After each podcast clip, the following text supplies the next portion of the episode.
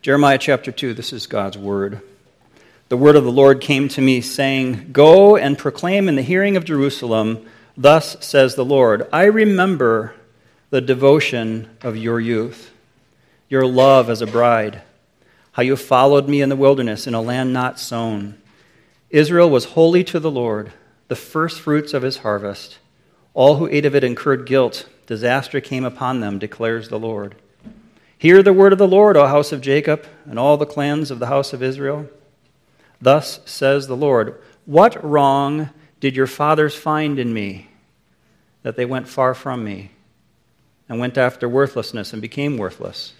They did not say, Where is the Lord, who brought us up from the land of Egypt, who led us in the wilderness, in a land of deserts and pits, in a land of drought and deep darkness, in a land that none passes through, where no man dwells? And I brought you into a plentiful land to enjoy its fruits and its good things. But when you came in, you defiled my land and made my heritage an abomination. The priests did not say, Where is the Lord?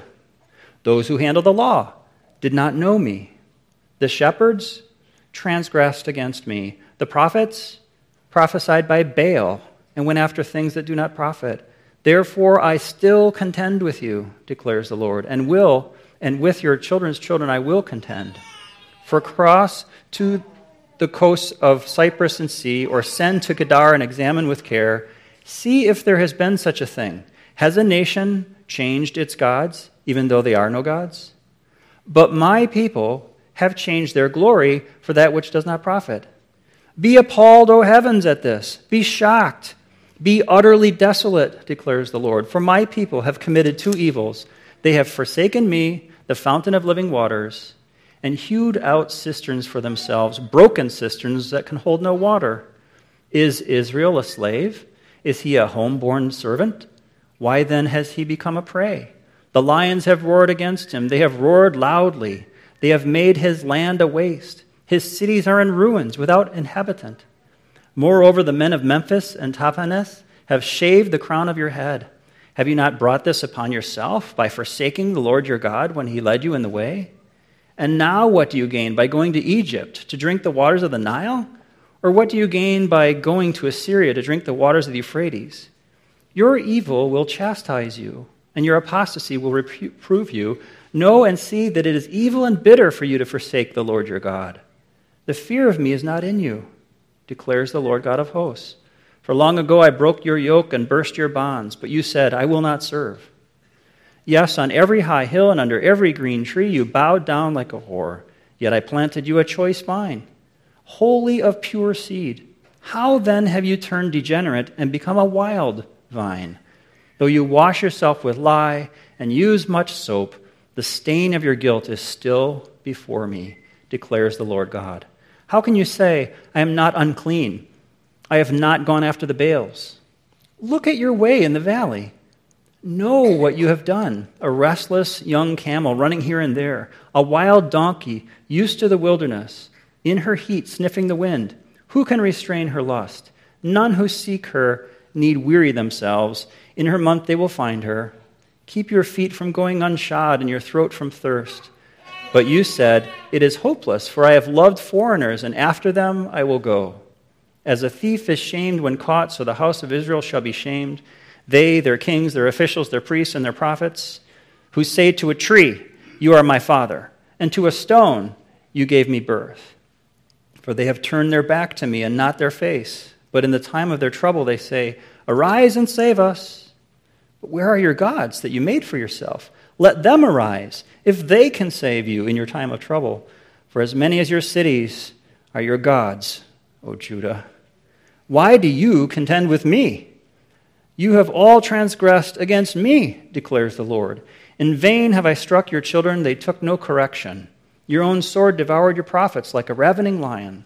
And you, O generation, behold the word of the Lord. Have I been a wilderness to Israel, or a land of thick darkness? Why then do my people say, We are free, we will come no more to you? Can a virgin forget her ornaments or a bride her attire? Yet my people have forgotten me, days without number. How well you direct your course to seek love, so that even to wicked women you have taught your ways. Also on your skirts is found the lifeblood of the guiltless poor. You did not find them breaking in. Yet, in spite of all these things, you say, I am innocent. Surely his anger has turned from me. Behold, I will bring you to judgment for saying, I have not sinned. How much you go about changing your way. You shall be put to shame by Egypt as you were put to shame by Assyria. From it, too, you will come away with your hands on your head. For the Lord has rejected those in whom you trust, and you will not prosper by them. Read this far in God's word. Remember that Jeremiah lived three miles outside of Jerusalem in a little town. And here in chapter 2, God told Jeremiah to walk that three mile walk and bring a message. So let's hear direct from Jeremiah as he tells it, beginning in verse 1, what that message was. The word of the Lord came to me, verse 1, saying, Go and proclaim in the hearing of Jerusalem, Thus says the Lord. Stop, take a guess. Take a guess. You know your Bible, right? You know this God we're worshiping here together today. You know God, right? He loves his people, right? So guess what he would say through Jeremiah to the city of Jerusalem? What do we teach the children to sing? Jesus loves me, this I know, right? So we know the love of God. Here's a question Did God love the people? Of course. Did the people love God back? Well, let me ask you you love God, right? That's why you're here today in church to worship Him. God loves you. Do you love Him back? God is faithful, right? Faithful enough that we could all trust in Him. So, do we? The title of my message is The God We Used to Trust because we have the same problem in our country, maybe the same problem in our own hearts that the people of Judah had in Jeremiah's hearing. We used to trust God. And that's the main point of this sermon, this chapter. God showed how the people of Judah used to trust in God. We'll see that main idea unfold in three subpoints. Number one, turning away from God toward worthless idols, verses 1 through 19. Two, becoming fascinated by other gods, verses 20 to 28. And three, refusing to acknowledge their guilt. So, first, turning away from God toward worthless idols. So, back to our story. God told Jeremiah to take that three mile walk go to Jerusalem. And this is the first day of Jeremiah's preaching ministry. Brand new prophet, just brand new, ordained and set apart by God. We saw that in the previous chapter last time. What will God give Jeremiah now to say to the people on the first day, his first prophetic message to Jerusalem? Are you ready? Here we go, verse 2. Thus says the Lord I remember the devotion of your youth, your love as a bride how you followed me in the wilderness in a land not sown. So we need to understand what is, it, what is the first thing that God is saying to Jerusalem with this brand new prophet Jeremiah? We could today, since it's the 4th of July, some of us wearing red, white, and blue, we could reflect as a country what happened 245 years ago on this day in our country. Or those of you married, you could reflect back on what happened in the early days of your marriage and what it was like then. The message that God gives to Jeremiah to bring as the first message to Jerusalem was God, as it were, flipping through an album, a photo album, reminiscing about their love for him in the early days, the start of their relationship to God. Much like a broken-hearted spouse might reflect back on the early days of a marriage when things haven't gone well.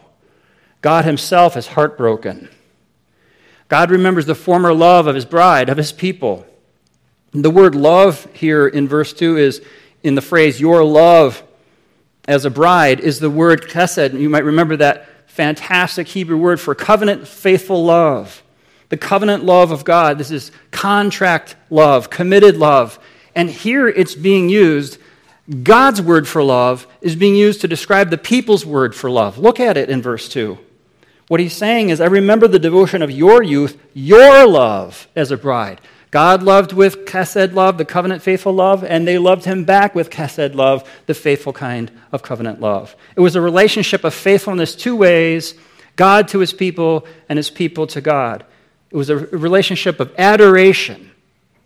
And the people gave God their hearts like a new young bride gives her heart to her husband, just married, first married, in love, romance, following, trusting, submitting, desiring to be nearby. The people were the loving bride of God. And God was, what shall we say, the perfect groom. He was the faithful husband. He cherished his people. God treated his people with honor and respect. The bride is the apple of God's eye, his best and most valuable possession. He kept her safe from all attackers, whether it be Egypt or the Philistines. We know the story. That God provided for his wife a beautiful home, plenty of food, life, and a land flowing with literally and figuratively milk and honey. And the measure of their loyalty and devotion to God in those early days was that they followed God, he says in verse 2. They ventured into the wilderness, that open area that, as he says in this verse, had never been tilled. How bold that must be, how trusting that must be to go out into this area with this God. And this was in contrast to what they had in Egypt, with its finely tilled lands and abundant crops Strong confidence in the Lord is what led the people to follow him into such unfamiliar places. The people trusted God that deeply. In God, they trusted. This is not lost on God. God is reminiscing. The first message he brings to Jerusalem through Jeremiah is I remember the devotion of your youth, your love as a bride, how you followed me in the wilderness in a land not sown. It's similar for our nation's history. Just reflect on that for a moment, since it is Independence Day here. The American founders had such trust in God that they risked starting their own country in order to have freedom to worship. And now, oh, do we have ability? We have ability to worship God. But do we? Do we as a nation uphold even the ethical standard of God found in His Word? And many in this country aren't following God anymore at all and trying to change some of the core teachings of the Bible. Many in this country aren't trusting in our God anymore. See the similarity. God went on in verse 3 to describe his care for his bride in terms of a farmer describing his vegetables and his fruits. Verse 3 pictures a harvest festival, and the people themselves are the first fruits. God has shown us in this agricultural analogy, and it's another way of communicating God's love and His care, the people's trust, and their, their great relationship that God protected them and they felt safe. In the next paragraph, I'm going to move on now a lot quicker in different paragraph chunks. You got to get the start, and then we'll see how the rest of the picture fits. Verses 4 through 8, we suddenly fast forward from the time when the people trusted God in the wilderness to the time when the people were settled securely into the land of promise. Physically, they're settled in the land. Spiritually, they're ready to wander from God. Verse 4, Jeremiah tells them to listen because this is a message from God. And verse 5, God breaks out with a tough and pointed question. Thus says the Lord, verse 5 What wrong did your fathers find in me? Do you have any legitimate reason to walk away from me as your God? He's asking. God's people used to love God, they used to adore God, but now it's all different. And we Christians today read their sad story, we shake our heads as if we're going tisk, tisk, tisk. They had a great God, they had good things going. What was that all about? What wrong did they find in God? Who would wander from God? It makes no sense, right? Right, yeah, it makes no sense. The people forgetting their God. What went wrong with them? How did they get there?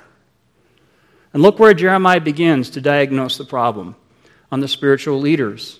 Why didn't the spiritual leaders sound the alarm? Jeremiah 2, verse 8 the priest did not say, Where is the Lord? The priests, the Bible teachers, he goes on to say, the pastors and elders didn't do their job. Their job was to bring people back to the Lord the moment they start to wander. But the spiritual leaders did not challenge the people. They didn't ask, Where's God in the life of the nation? Where's God in the life of your marriage? Where's God in the life of the church and the school and the workplace? No one was part of the solution. Not the prophets, not the priests, not the kings. Leading wayward people back to the Lord is what makes a spiritual leader, Jeremiah is explaining. So in verse 9, God is suddenly looking at things from heaven to earth and saying, I contend with you. Them's fighting words, as they say. Contend is literally to fight, to take up the case. I got a problem with you. He's taking them to court. God is filing for divorce, but not in order to punish, not in order to separate, not vindictively, but rather in order to get his bride back. He's reminiscing those days. He can't get her attention. How do we know? Because God says at the rest of verse 9, and with your children's children I will contend. God will always fight for his people, for his marriage, by threatening divorce. I can't recommend this for humans to do, but it's what God does. The first bone of contention that God says is that the people did something that no other countries have done they changed gods. None of those nations listed in verse 10 have changed gods, but Israel did. They're the only one that had the true and living God. And they're the one that changed gods. So, verse 11, what did the people gain? Nothing. Verse 12, God had called on the heavens to be shocked at this. Who would do this? Who leaves the one true God? What is so shocking about this? God gives an illustration. Verse 13, forsaking God, what's it like? What's it like? It's like living in the desert but not having to worry about water because you live above a natural spring of water that constantly flows with water on your property. So you built a whole farm and you can water your crops and you can keep your animals alive. You have a whole farm there. Life is good. You're in the desert, but life is good. But then you say, I'm leaving. And you forsake that farm because of whatever. And one day you decide to leave the farm and build. What are you going to do for water? You're going to build your own underground cistern for water. So you do. You walk away from the farm, you walk away from the spring, you dig and dig and dig and dig, and you build your own underground cistern. Problem is, it's broken. All the water leaks out. You're far from the farm, far from the spring. You're in the middle of the desert. The cistern that you, you built doesn't work. You're dry, and you're in the desert. That's what it's like to forsake God. It's the illustration. That's what's so shocking about it. He calls on the heavens to be shocked.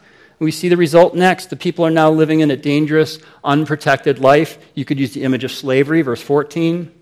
Verse 15 bleakly and accurately described it as lions roaring against them, making their land a waste, destroying their cities. In verse 16, their new slave master, which we happen to know as Egypt, shaved their heads, which is really just a symbol of control verses 17 to 19, God returns to the water imagery again. In order to get a drink of water, they have to cozy up to other nations.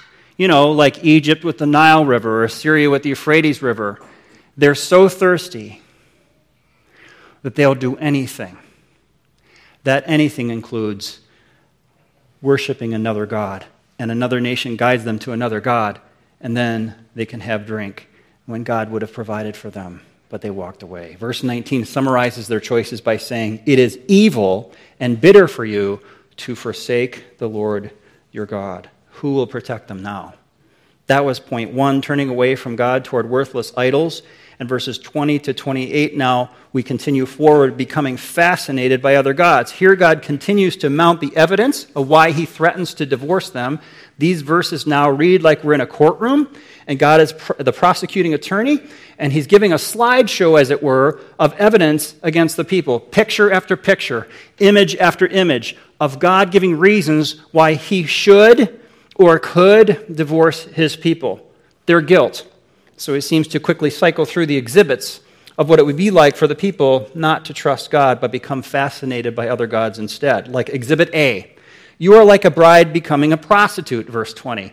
Exhibit B, you're like a choice vine carefully cultivated in the vineyard that's now reverted to wild, and so it's producing useless grapes. Hit the remote control. Exhibit C, you are like a person washing with various soaps, failing to wash away the sin, verse 22. Exhibit D, you're like a camel that runs amuck, not taking more than three steps in one direction before changing directions and cycling around again verse 23. Exhibit E, you're like a wild donkey's passion to indulge itself, verse 24. And exhibit F, you're like an addict who denies the possibility of rehab, verse 25. Yet another scene in verse 26, God shows the people not trusting God anymore is like a thief caught red handed, and all the leaders will be shamed. Their kings, officials, priests, and prophets. There's enough guilt to go around. When God is removed from everything, everything becomes permissible. Does that sound familiar? The killing of the unborn, for example, and the neglect of the poor are things that go against God's word. What else happens when God is removed? There's confusion. Confusion of the people is one result that's so obvious. They're so caught up in sin they cannot think straight. And here God seems to take quotes from the people, what the people said, and he proves how confused they are. Let me take you through it briefly. Here, God takes quotes and brings them to light in this courtroom to show that their defense of themselves will not stand up in the courtroom of God, that He has every right to divorce them, that they're guilty. Verse 20, they declare their rejection of God and their covenant obligations to God when they boldly say to God, I will not serve you. I will not serve you. It sounds like a bratty teenager, doesn't it? I will not serve you. But then in verse 23, they claim that they're not breaking the covenant by going after other gods when they say, I am not unclean. I have not gone after the false, the Baals, the false gods. It's like a toddler who has brownie all over their face and say, Where did the brownie go? I don't know. Next, we hear how they denied in verse 23. They now admit in verse 25 when they say, It's hopeless, for I've loved foreigners, and after them I will go. Didn't you just say that you're not following false gods in verse 23? And yet now you say it's, it's hopeless and you're going to go after them. In verse 27, they even confuse gender. Does that sound familiar? Within their false worship, they confuse gender. What you may not realize is to this tree, which is a feminine goddess represented by the wood, they say, You are my father.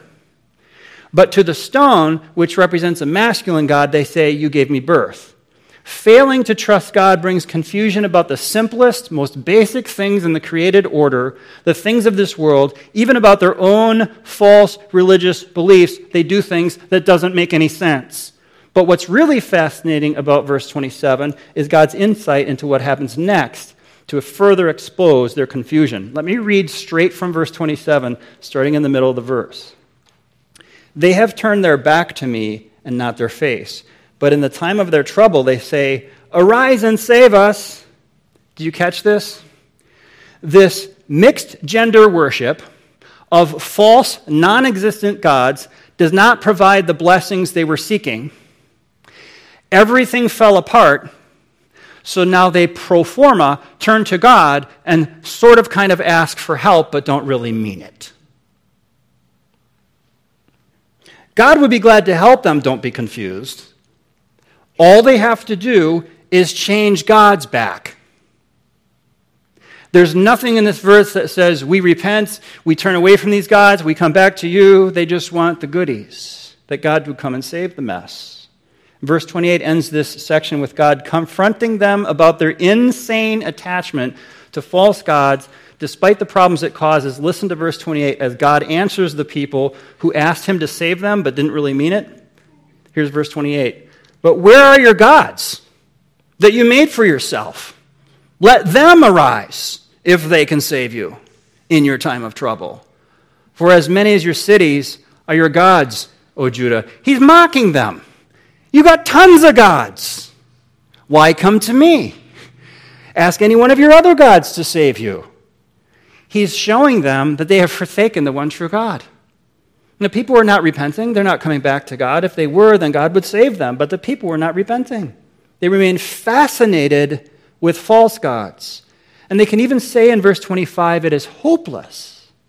They will go after false gods compulsively without any self control. They recognize that about themselves in verse 25. But then they will say in verse 35, I'm innocent. Surely God's anger has turned from me. How do you figure? This is the behavior and mindset of an addict. If you've been close to an addict, you recognize it. One minute, the addict says, I can't help it. And the next minute, the addict says, God couldn't hold me responsible for this because I can't help it. What does God say in response to all the addicts, both ancient and modern? Verse 35 Behold, I will bring you to judgment for saying, I, am, I have not sinned. He doesn't let them get away with it. The key to coming out of our addictions is recognizing that there's sin and turning to the one true God in the way that He has asked us to. Repentance starts with saying, I have sinned. I'm culpable and responsible, and I should not have done this. I have sinned. What was it on happy days that the Fonz, so cool as he was, could never get himself to say, I was, I was, I was, I was wrong. He could barely say the word. It's us. I was wrong are some of the hardest words for anyone to say, and repentance is required for us to leave our idols and return to God. I was wrong to trust the idols, oh God. And now I turn around and trust you alone. The issue that these verses bring out is that this addiction, this spiritual idolatry, came to characterize the whole community of Jerusalem as a unit. Not just one person or a lot of people or most of the people or all the people. It was the whole of the people as a people. As the people of God, they themselves were in idolatry. This God sent Jeremiah to confront her, the people of God in Jerusalem, as a unit and cut through the confusion. God is not confused. Jeremiah is not confused. The people of God walking with God are not confused. It's very, very simple and straightforward. It's idolatry. The only way out is repentance. The only question left is will they repent? That's what we can ask ourselves about our fellow citizens. Moving on to the third point refusing to acknowledge their guilt. Verse 29. It's legal language. We're still in that courtroom. Courtroom language, contend, bringing charges or filing a lawsuit officially. Back in verse 9, it was God bringing charges, filing for divorce. God was doing that to persuade them to return to God. How do the people respond? Well, verse 29, the people still do not repent. In fact, they actually make it worse. How could you make it worse? Somehow they found a way. The people bring a countersuit and they countercharge against God. Now, does that sound like the attitude of contrition and humility? No, it's an argumentative attitude, and the people were being immature, combative, and retaliatory, which reveals yet more guilt. And then the form of verses 30 to 35 is an ancient times king's treaty form. The kings of big empires would overlord the kings of small areas, and so the picture is God is the big king, of course, with the large empire, presenting to a smaller king a case of displeasure and grievances. Basically, the overlord would confront the smaller king, ask questions with implied accusations, talk about the previous benefits of the contract, how the lesser king broke the contract, how the offenses cannot be repaid, and a threat of judgment. So we see all this in verses 30 to 35. Verse 30, they killed the messengers, literally, which was God's prophets. In verse 31, they didn't mistreat them. God did not mistreat them, so why are they trying to spin it? Verse 32, every bride remembers her dress. I wish I had time to ask each bride in here, tell me what your dress was like, tell me what your hair was like. No one will say, you know what, I just don't remember. You'll tell me down to the detail exactly what it is. That's the illustration here. Every bride remembers her dress and how she wore her hair, but the people of God forgot their spiritual husband. Can you imagine? There was no longer any love or trust for God in their hearts. Verse 32. Verse 33, they're so spiritually promiscuous that they would have taught a class for harlots. In verse 34, there's evidence of their guilt in oppressing the poor. In verse 35, while they still claim innocence, God's verdict is they're guilty and it follows the pattern, as we said, of ancient kings addressing the acts of rebellion by their lesser kings. So the chapter ends with verses 36 and 37, showing that repentance is absolutely necessary because the Lord says, The Lord has rejected those in whom you trust. Those false idols you're trusting, the Lord has rejected. They're not acceptable to God. Remarkably, the chapter ends showing that the way towards repentance is still open. The pathway is still open for turning to God. Turn from sin, turn from idolatry. Punishment is yet avoidable. The tone here is a tone of warning, not a tone of announcing certain doom. So, as we wind down now and consider the chapter 2 as a whole, we realize that salvation is a romance. God loves us with his heart, and he expects us to love him with our whole heart. It's not just external. It's not stand when we say to stand, sing the words we say to sing, give some, go home, be nice, wear something nice. It's not just the external stuff. God expects our hearts to be His. Do we love God like a newlywed? Or have we been looking for love in all the wrong places? Not trusting God has been described in this chapter a lot of different ways chasing, um, changing gods, trying to get water from a broken cistern, sleeping around with false gods. It's all the same sin. Not trusting God, not loving Him. What's God going to do with us? You ever been in charge of a classroom or a workforce of people or a large family or some trip? You have this whole, this whole group of people and you're in charge of them, right? What are you going to do if they behave like this? What is God going to do with us? We don't trust God like we used to trust God. What now? Will God go through with it and actually divorce us? Because that would be the end of us.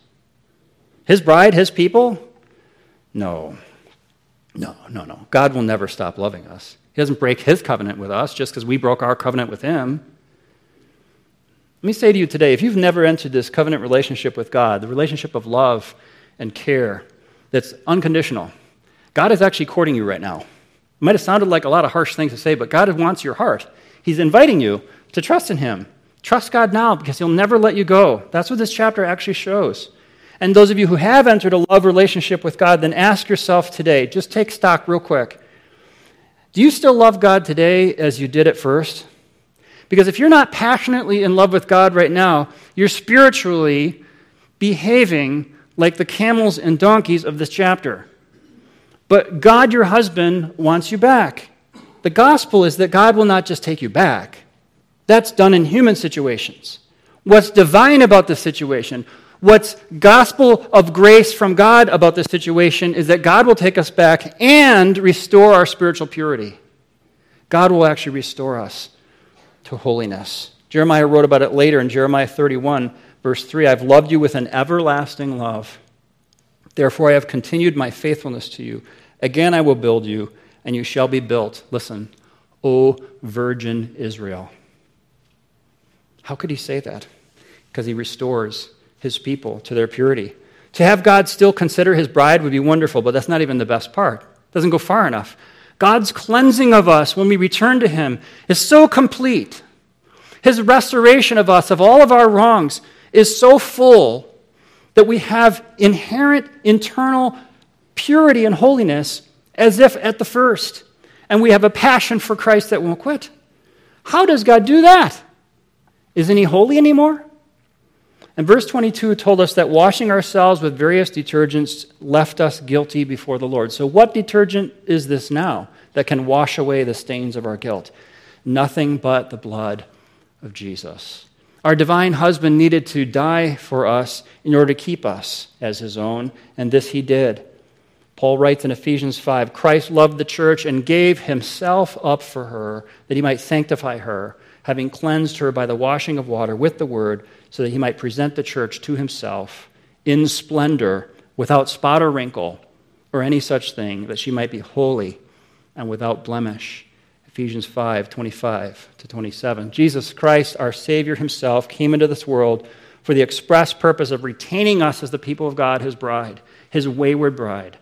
In order to keep us, he needed to take on a human body, which provided him the ability to die, and he did, in fact, die in real time in history on that cross to remove our spiritual promiscuity and to restore the virginity of his spiritual bride. And we can trust him just like we used to.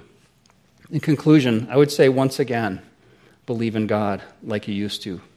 Once again, believe in God like you used to. Do you believe that all the blessings come through taking our country back to our Christian roots through political power? That's a spiritual trap of idolatry. The liberal church in America years ago got involved in politics, and so that church declined. And if the conservative church in America aligns itself with a political agenda, it will fall into the same trap. The quest for political power destroys our spiritual influence. Once we realize that, we repent and turn to God. What do we do? What should we do? First, we get back to trusting God ourselves, each individually, and us as a church unit. And second, we equip Christians to go out into the world and to live as God's light and bring His light, bring His word to the issues in our lives and our nation. If we can rebuild any nation, it's because we believe in God and His ethic and we trust in Him. We have to avoid trusting in ourselves, our spouses, our families, our ethnic group, our church denomination, our political allies, our state or national government. The lesson of Jeremiah 2 is to avoid trusting in any human leaders for your personal sense of stability. Trust God alone. Why? Just a quick review. God redeemed his people out of Egypt. He guided them through the wilderness. He provided for all of their needs. He gave them a place flowing with milk and honey, and he blessed them abundance and faithfulness. And you can add to that since the days of the Old Testament. Consider what blessings we have today. Why should we trust God? In our historical Christian faith, we share that same list with the ancient believers, and we have more. We now have the life, death, and resurrection of Jesus Christ and our salvation in Him. We have the whole New Testament and the New Testament church. We have the last 2,000 years of rich building of Christian faith, worship, study, and writings to rely on and to benefit from. We have the vast resources of Christian Bibles of various translations in your language Christian books, articles, websites, sermons, seminars, and resources. We have a country that still protects freedom of worship and religion, and we take inventory in our personal lives of many blessings besides. We have the opportunity to use our many blessings to reinvest into the kingdom of God, including our time and talents, and be a part of the advance of his kingdom. Why is it that Bible knowledge and Bible reading and the service of Christ has startlingly gone down with the proliferation of these resources. God has given us so much. The question is, what are we doing with it? Are we serving Him, and where? Where is our trusting of God bearing fruit in His kingdom, and in what ways are we being salt and light? How sacrificially are we supporting His kingdom and His missionaries? So ask yourself this How consistently have I trusted in God throughout my life? Because it starts with me. It starts with you. Picture God flipping through the memory book of your spiritual walk. Ah, I remember, says God, when you used to wake up early and pray with me. He flips through. I remember when you would volunteer for everything serve no matter what it costs. And he flips through the photo album of our earlier walk with God. And we're not as close to God as we once were. God expresses divine nostalgia to us. Remember the good old days, you and me. We started following God, our covenant husband, and trusting Him to protect, trusting Him, Him alone to provide. And then we start through this wilderness, this messed up world. I develop patterns of grumbling that get repeated. We even outright rebel against our God.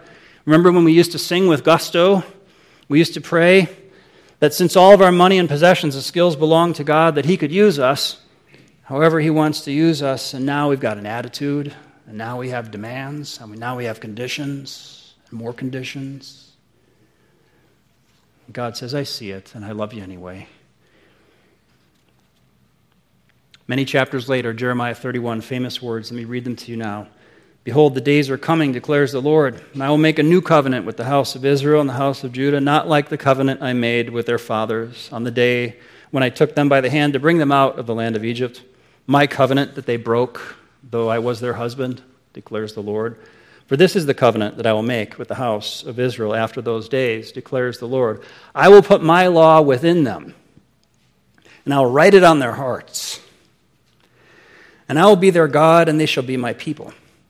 And no longer shall each one teach his neighbor and his brother, saying, Know the Lord, for they will all know me, from the least of them to the greatest, declares the Lord. For I will forgive their iniquity and I will remember their sin no more. Jeremiah 31, 31 to 34. Remember how God sent Jeremiah that three mile walk? Go on over, three mile walk from Anathoth to Jerusalem. Say this to Jerusalem. And God starts reminiscing. And Jeremiah starts preaching. How does that story end for Jerusalem? Thanks to the resurrection of Jesus Christ. Let me fast forward all the way to the end and tell you Revelation 21 2 And I saw the holy city the New Jerusalem, prepared as a bride adorned for her husband, coming down out of heaven from God. Or Revelation 21 9, come, I will show you the bride, the wife of the Lamb. That's how it ends for the people in Jerusalem. So again, I say to you as I close no matter what you're facing, no matter what our country is facing, once again believe